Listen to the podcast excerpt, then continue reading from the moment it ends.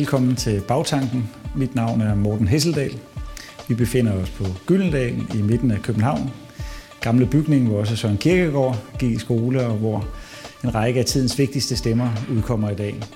Bagtanken forsøger at gå bag om tidens fænomener, og til det har vi inviteret en lang række spændende mennesker til samtale. Velkommen til.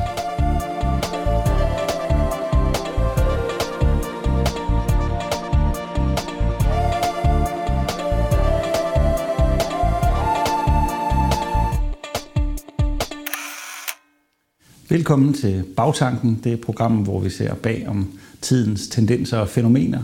Og i dag skal vi se på noget, som er blevet kaldt journalistisk venstreparti. Altså det her fænomen, at der i den journalistiske verden, medieverden, kulturverden, er en overvægt af venstreorienterede. Og en af dem, øh, som har haft et kritisk lys på det, det er dig, Ben Glytniko.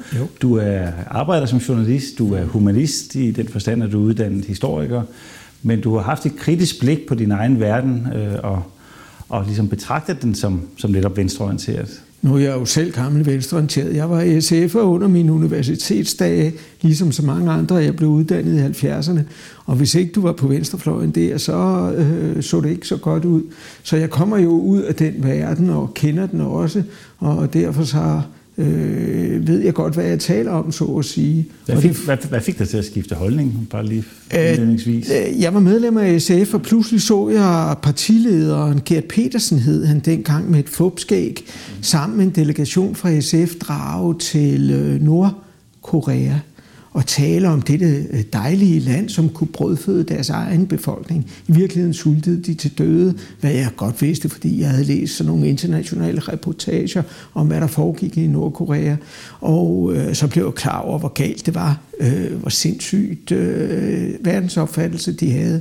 Samtidig spillede det også en rolle at venstresocialisterne, som lå til venstre for SF, nu de indgået i enhedslisten, øh, kørte afsted med sådan en anti-Israel, anti-sionisme-kampagne i en periode, hvor der var bombesprængninger mod synagogen og mod øh, israeler osv., altså simpelthen en terrorkampagne.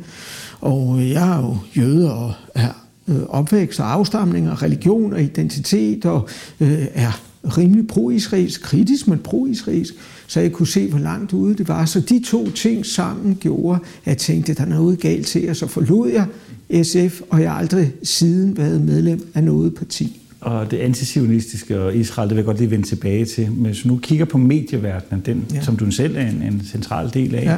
hvad er det så, du ser øh, hos de altså, jeg, kolleger, du har? Og... Jeg er faghistoriker uddannelse. Jeg kom ind i medieverdenen øh, først på weekendvisen, og så Berlingske som debatredaktør og førte værdikampe der i løbet af 90'erne. Og det, jeg oplevede, det var simpelthen, at øh, journalisterne over en bred kamp var til venstrefløjen. Det ved vi også fra opinionsundersøgelser af 60 70-75 procent af dem stemmer til venstre for midten. Dengang, da jeg kom ind i journalistikken, var det meget, meget tydeligt. Journalisterne var venstreorienterede. Da jeg begyndte at trykke kronikker om kommunismens tragedie, så reagerede de meget, meget aggressivt, og jeg tog at dårligt vise mig i kantinen i en vis periode. Det blev så stille og roligt bedre, da muren faldt, da øh, efterdønningerne efterhånden viste sig, da sandheden om kommunismen blev mere og mere tydeligt, at de havde dræbt i millioner og millioner af mennesker, regimer og bevægelser, som var sindssyge ekstremister, så var jo ligesom, at det lagde sig denne aggressivitet. Øh, men der var stadigvæk automatholdninger, venstreorienterede automatholdninger blandt store grupper på venstrefløjen og blandt journalisterne. Og altså ikke bare hos øh, kan man sige, mere venstreorienterede medier, information, måske politikken, nej, det er også nej. Berlingske Weekendavisen. Ja, det var øh, bredt. Journalisterne blev ikke udvalgt, fordi de var venstreorienterede eller højreorienterede til aviserne. De blev bare ansat, som de var. Langt de fleste var venstreorienterede. De viser tydeligt, da jeg kom til Weekendavisen, så havde de fleste været medlemmer af VS' hovedbestyrelse, eller også var de maoister eller lignende. Øh, og, og sådan var det bare bare, da jeg kom til Berlingske, de var søde og venlige, de der journalister. Der kan ikke sættes noget dårligt, siges noget dårligt om dem som mennesker. Men politisk set, så var de langt ude til venstre så forlod de efterhånden det, og, og hvis vi ser senere på det, så blev de altså mere moderate, ville ikke kalde sig selv hverken socialister eller venstreorienterede, men der var mange refleksholdninger, mange automatholdninger, som placerede dem øh, på venstre side af skalaen. Men man kan jo sige, at det er ligegyldigt, hvis man jo bare er professionel journalist, eller hvad? Altså, kan man se det på journalistikken? Ja, for det, at, det er ikke ligegyldigt. Nej. Det er et traume, eller et mantra, undskyld, et mantra øh, hos journalisterne. Det er jo ligegyldigt, hvilken politisk observans du har. Du kan bare være en kritisk journalist. Sådan er det ikke i virkeligheden. Din prioritering, din udvælgelse, hvad du læser af medier, hvilke eksperter du vælger, alt sammen er ud fra nogle grundholdninger, nogle automatholdninger, og det er helt afgørende, øh, hvilke holdninger du har, hvad du læser, for hvordan tingene præsenteres. Og det kan vi se i det daglige i aviserne den dag i dag. Det vil sige, at der er sider af virkeligheden, der egentlig ikke bliver dækket, fordi at så mange journalister har den optik på virkeligheden. Hvad Jamen, kunne det være for sider, tænker du? Som? Jamen altså, hvis vi tager noget af det aktuelle, så har der jo vist sig, øh, et jøde havde en antisemitisme i Danmark, øh, ganske uventet, og jeg har et positivt forhold til Danmark og danskere, men der er nogle øh, smågrupper af ekstremister, der altså florerer rundt omkring. Og vi har en skygge fra 2. verdenskrig, vi har en skygge fra nazismen og højre radikalismen, som stadigvæk falder ind over os. Og det har han gjort lige siden krigens tid, og det er jo ikke så mærkeligt. Vi var besat af nazisterne. Den nazistiske ideologi var central til at forstå tragedien det 20. århundrede. Men vi førte de her debatter om kommunismen netop for at sige, jamen vi kan ikke forstå tragedierne i det 20. århundrede, hvis vi ikke tager venstreradikalismen med. Kommunisterne myrdede flere mennesker end nazisterne. Det kan godt være, at nazismen siger mere, fordi det var et barbari, der opstod i vores egen civilisation, og ikke langt ude i Kina eller Sovjetunionen. Men det er væsentligt at forstå, øh, hvad der skete i 20. århundrede. Men alligevel falder skyggen fra nazismen hen over os den dag i dag. Og når vi oplever sådan noget som jødehad, så øh, vil journalisterne automatisk sige, jamen det er noget med nazisme at gøre, det er noget med fascisme eller højre radikalisme at gøre. Og man skal ligesom forklare dem hver gang, at jamen, øh, de venstreorienterede ekstremister var også jødehadende, og Stalin ville også myrde jøder. Øh, det er ligesom noget, man skal tvinge ned i halsen. Så vi har altså historisk set to totalitære systemer, nazismen og kommunismen, men kommunismen bliver behandlet meget mildere, tænker du, af ja, journalister? Det, det har vi set gang på gang, når både historikere og journalister tager historiske emner op. Så nazismen den ultimative ondskab, dæmonien, dem, der myrdede jøder i gaskammer og øh, så osv. Kommunisterne ved vi godt også myrdede mennesker, men det er ikke trængt ind. Vi har ikke Anne Franks historie på samme måde fra hverken Kina eller Sovjetunionen. Jo, vi fik selvfølgelig Solzhenitsyn og Gulag men det er allerede glemt. Det er ikke en del af vores øh, følelsesans på samme måde. Noget andet, du har skrevet om i, i Berlingske Spalter, det er øh, Trump som jo du også virker som om, at han ikke har fået en færre behandling, øh, når man ser på de vestlige medier sådan over en bred kamp, for det er jo kun de danske, du har kritiseret der. Hvad, hvad er det, du ser der? Altså, hvorfor er det, du synes, at Trump ikke får en, en færre dækning? Nu kommer du ind på et meget følsomt og betændt øh, område, fordi hvis man erklærer sig som forstående bare over for Trump, så er man jo nærmest stemplet, ikke? Øh, og, og det, der synes jeg er helt afgørende for at forstå min kritik, er, at det ikke fordi, jeg ikke siger, at Trump har problemer, eller han er usympatisk, men dele af hans politik kan være ganske lige så fornuftig som Obamas, hans forgængers politik. Og det er den også. Økonomien for eksempel går strålende i USA. De sorte latinamerikanere har den laveste arbejdsløshed nogensinde. Det har hjulpet den politik, han har ført, øh, også de fattige grupper, for eksempel i USA. Og det, jeg siger, er, at øh, den virkelighed bliver ikke dækket af medierne, fordi medierne næsten udelukkende ser på oppositionens synspunkter, ser på demokraternes synspunkter, som bliver repræsenteret af den etablerede presse, New York Times, Washington Post, CNN. Og de er vant til at læse de medier. De kunne ikke drømme om at læse nogle borgerlige medier, som for eksempel Wall Street Journal eller National Review. Så vi får den der meget aggressive, demokratiske kritik af Trump, som kun er en del af sandheden. Jeg siger ikke, at det er løgn og fup, men øh, det er kun en del af sandheden. Men kunne man ikke sige, at venstrefløjen egentlig traditionelt har været bedre til at kritisere magten, fordi de ligesom har været magtkritiske på en anden måde, end borgerlige har?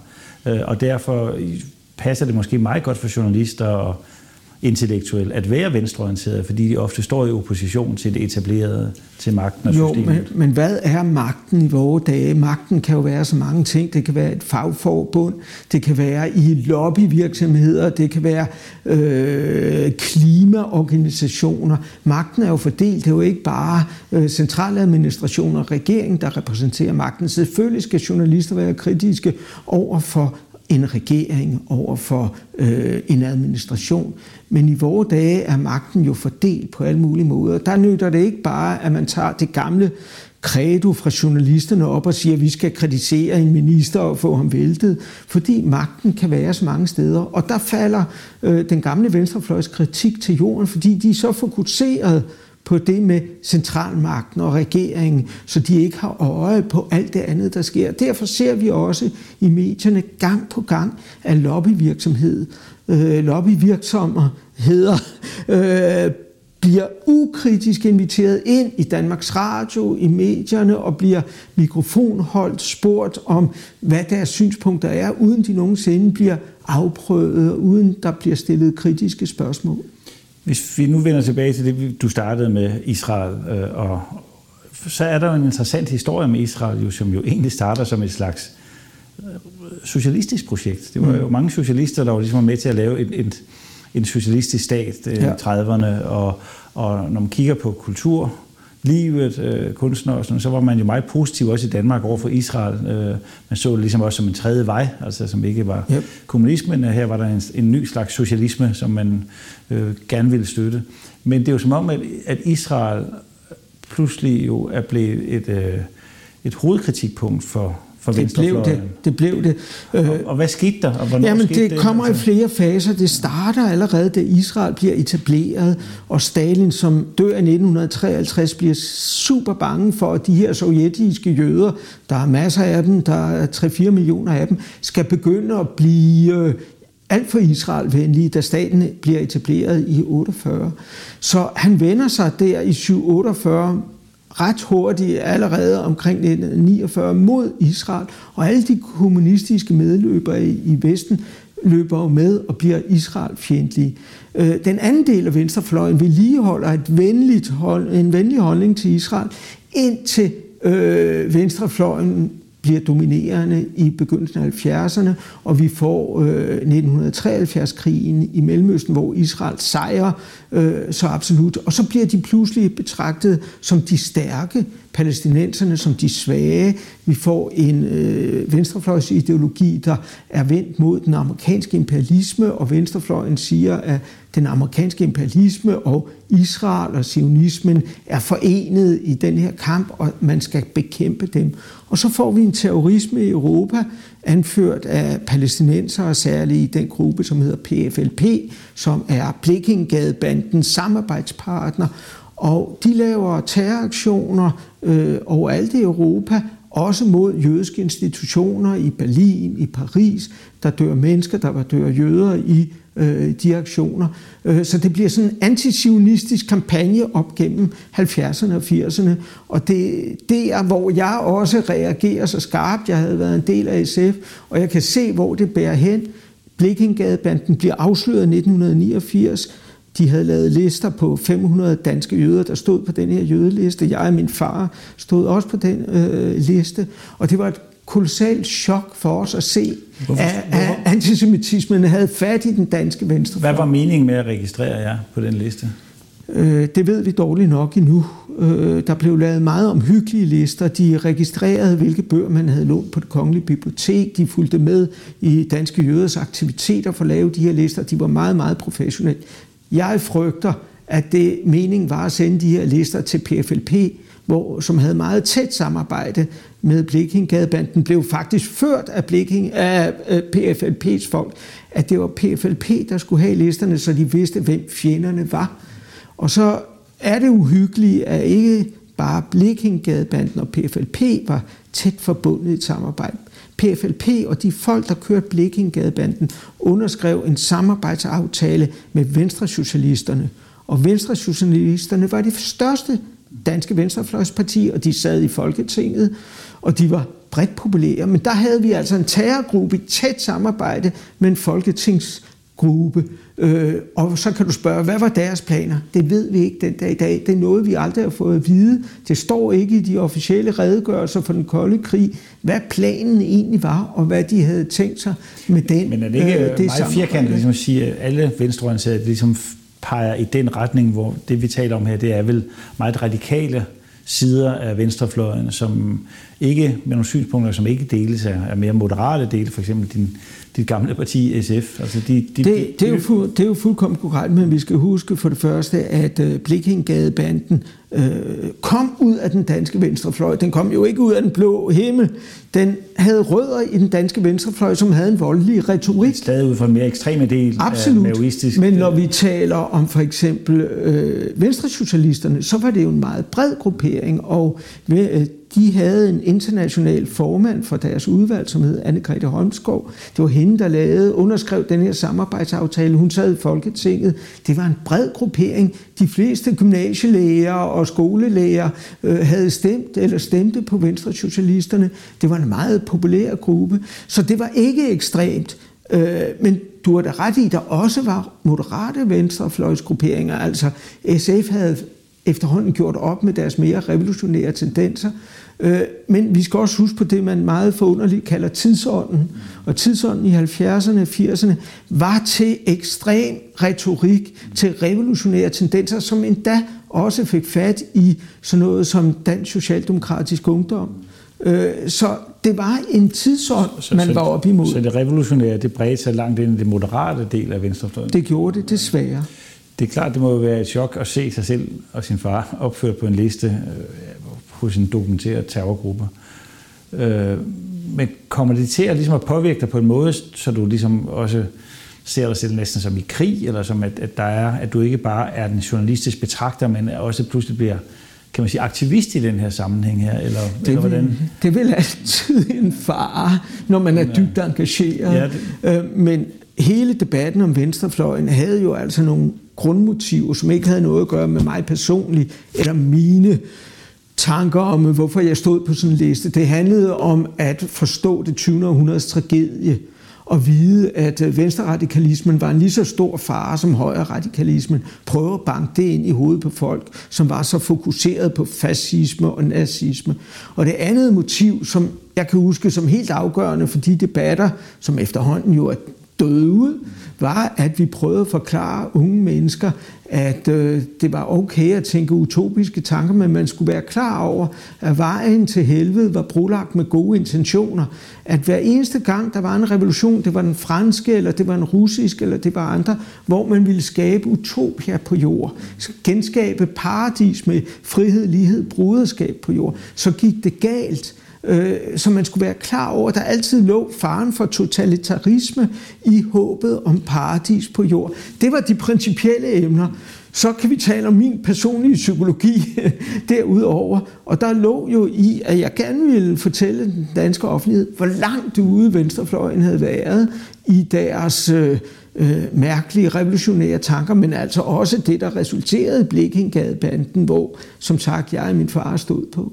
For det, kan jeg, det ville jeg da godt kunne forstå, hvis du ligesom blev vagt til at, ligesom, øh, at være enten bare en betragter, men også en, der ligesom havde skarpe holdninger øh, til det, det. Det var noget, der virkelig chokerede, men man må også forstå, at vi jo som jøder, danske jøder, jo hele tiden havde holocaust som vores øh, historiske referenceramme. Vi vidste godt, når der var fare, når der var jødelister, hvad skulle de bruges til? Et ledende spørgsmål her. Altså, det, at du er, har så skarpt et blik for venstrefløjens radikalisering og potentielt totalitære sider, gør det, at du også ser lige så skarpt på højrefløjen og en Trump-støtter og, og den potentielle totalitarisme, der kan ligge bag en Trump er du lige så opmærksom på det, øh, mm. eller, eller kommer du til at, ligesom at se med det milde øjne på det? Ja, det, ja, ja, selvfølgelig kommer man til at se med milde øjne på højrefløjen end på venstrefløjen på grund af det, man har oplevet. Det kan man ikke komme ud over. Men selvfølgelig skal man være kritisk over for højrefløjen. Der er dog en, en væsentlig forskel, og det er, at venstrefløjen med sine tankekonstruktioner og sit håb om paradis på jorden, altid er mere tilbøjelig til at øh, blive ofre for totalitære tanker og tanken om, at vi kan skyde genvej til paradis og lykkeland. Men sådan var nazismen vel også jo. Ja, ved at skære øh, genveje gennem menneskerettighederne, så kan vi diskutere, om nazismen var en højrefløjs eller en venstrefløjs øh, ideologi, fordi i virkeligheden lignede de jo hinanden meget, disse totalitære ideologier, og havde rødder i samme øh, Øh, i øh, politisk ideologi. Så det er en lang og svær debat. Øh, og de borgerlige, både øh, de borgerlige, der var under 20'erne, 30'erne, 40'erne, men også senere, havde jo ikke samme utopiske fantasier. De var rundet ud af en mere pragmatisk idé om, at man skulle prøve sig frem, have historikken med, have traditionerne med, og netop ikke som under den franske revolution springe frem i historien til paradis. Det var netop sådan, konservatismen blev dannet, at vi skulle være pragmatiske, vi skulle være forsigtige, vi skulle ikke tro, at lykkeland lå lige om hjørnet. Så de borgerlige er bedre beskyttet mod den slags totalitære far. Dermed ikke sagt, at de øh, skal undgå kritik, og dermed ikke sagt, at der kan komme nye borgerlige, som også pludselig tror, at de kan skabe lykkeland øh, med højrevendte metoder øh, og, til, og bliver til falds for totalitarismen. Og det, det skal vi selvfølgelig være opmærksom på. For det er i hvert fald en meget skikkelig borgerlighed, du beskriver der. Øh, og det er sikkert rigtigt, at nazismen, som jo var en nationalsocialistisk bevægelse, jo i høj grad også kunne ses som en socialistisk bevægelse. Ja. Men man, kan vel ikke være, man skal vel ikke være blind for, at der også er rene totalitære bevægelser på den yderste højrefløj med afsæt i nationalstaten måske, eller hvordan tænker du? Altså... Jo, altså fascismen øh, var vel en totalitær bevægelse, så absolut. Så, øh, men den var jo også socialistisk, og, og problemet var jo, at disse 20. århundredes totalitære bevægelser var øh, ud af samme øh, grundlag politisk ideologisk set. Om vi lige vil placere dem på den ene eller den anden side af den politiske skala, det er jo en meget lang og svær debat. Når vi så kommer ud på den anden side af en anden verdenskrig, så er de fleste mennesker jo vaccineret mod højre radikalismen, fascismen og nazismen. De ved godt, hvor den fører hen. Vi ved godt, hvad det kan føre til af redsler og misgerninger. Øh, hvorimod øh, kommunismen og stalinismen jo øh, kom meget bedre ud, fordi de stod på sejrherrenes side, så de kom meget bedre ud af en verdenskrig. Men er vi ved at glemme det nu her, hvor alle de gamle frihedskæmper og folk, der kunne huske 2. verdenskrig, øh, er døde? Jamen, jeg tror stadigvæk, at skyggerne øh, falder ind over os i nutiden. Det er stadigvæk nazismen og fascismen, som øh, er vores moralske og politiske pejlemærker, kompasset, hvor, hvorimod venstrefløjen stadigvæk er hyldet ind i en slags idealisme, som er svær. Jamen, de ville jo det bedste, ville de ikke. Så, så det er mere blindheden over for den socialistiske utopi, øh, som hersker i dag, end det er en generel mangel på forståelse, hvad totalitære bevægelser betyder, tænker du? Jeg tror både, at fascismen og nazismen kaster sin skygge og gør, at folk godt ved, at man skal passe på med højre radikalismen. Men den samme skygge kastes ikke af venstre radikalisme og kommunismen, fordi øh, de blev hyldet ind i den her idealisme efter 2. verdenskrig. Og selvom vi efterhånden i løbet af 40'erne, 50'erne og 60'erne fik at vide alt det, Stalin havde gjort og Mao havde gjort, så kunne øh, øh information, bladet Information endnu i 1976 skrive hyldestartikler om formand Mao, der lige var død. Jamen altså, han havde myrdet noget, der lignede 70 millioner mennesker på forskellige måder. Så der var slet ikke den erkendelse, og selv da det blev klart for folk, at øh, han var massemorder, og Stalin var massemorder, så kastede det ikke samme skygge af ondskab. Og det havde noget at gøre med nogle kulturelle, historiske forklaringsmodeller, og vi fik det ind med modermælken, at Anne Frank var en lille jødisk pige, der endte med at dø i, i en KZ-lejr, og alle unge mennesker læste den bog, og vi så film øh, om nazismens ondskab. Det kom ikke til os på samme måde fra de fjerne lande i Sovjetunionen og Kina.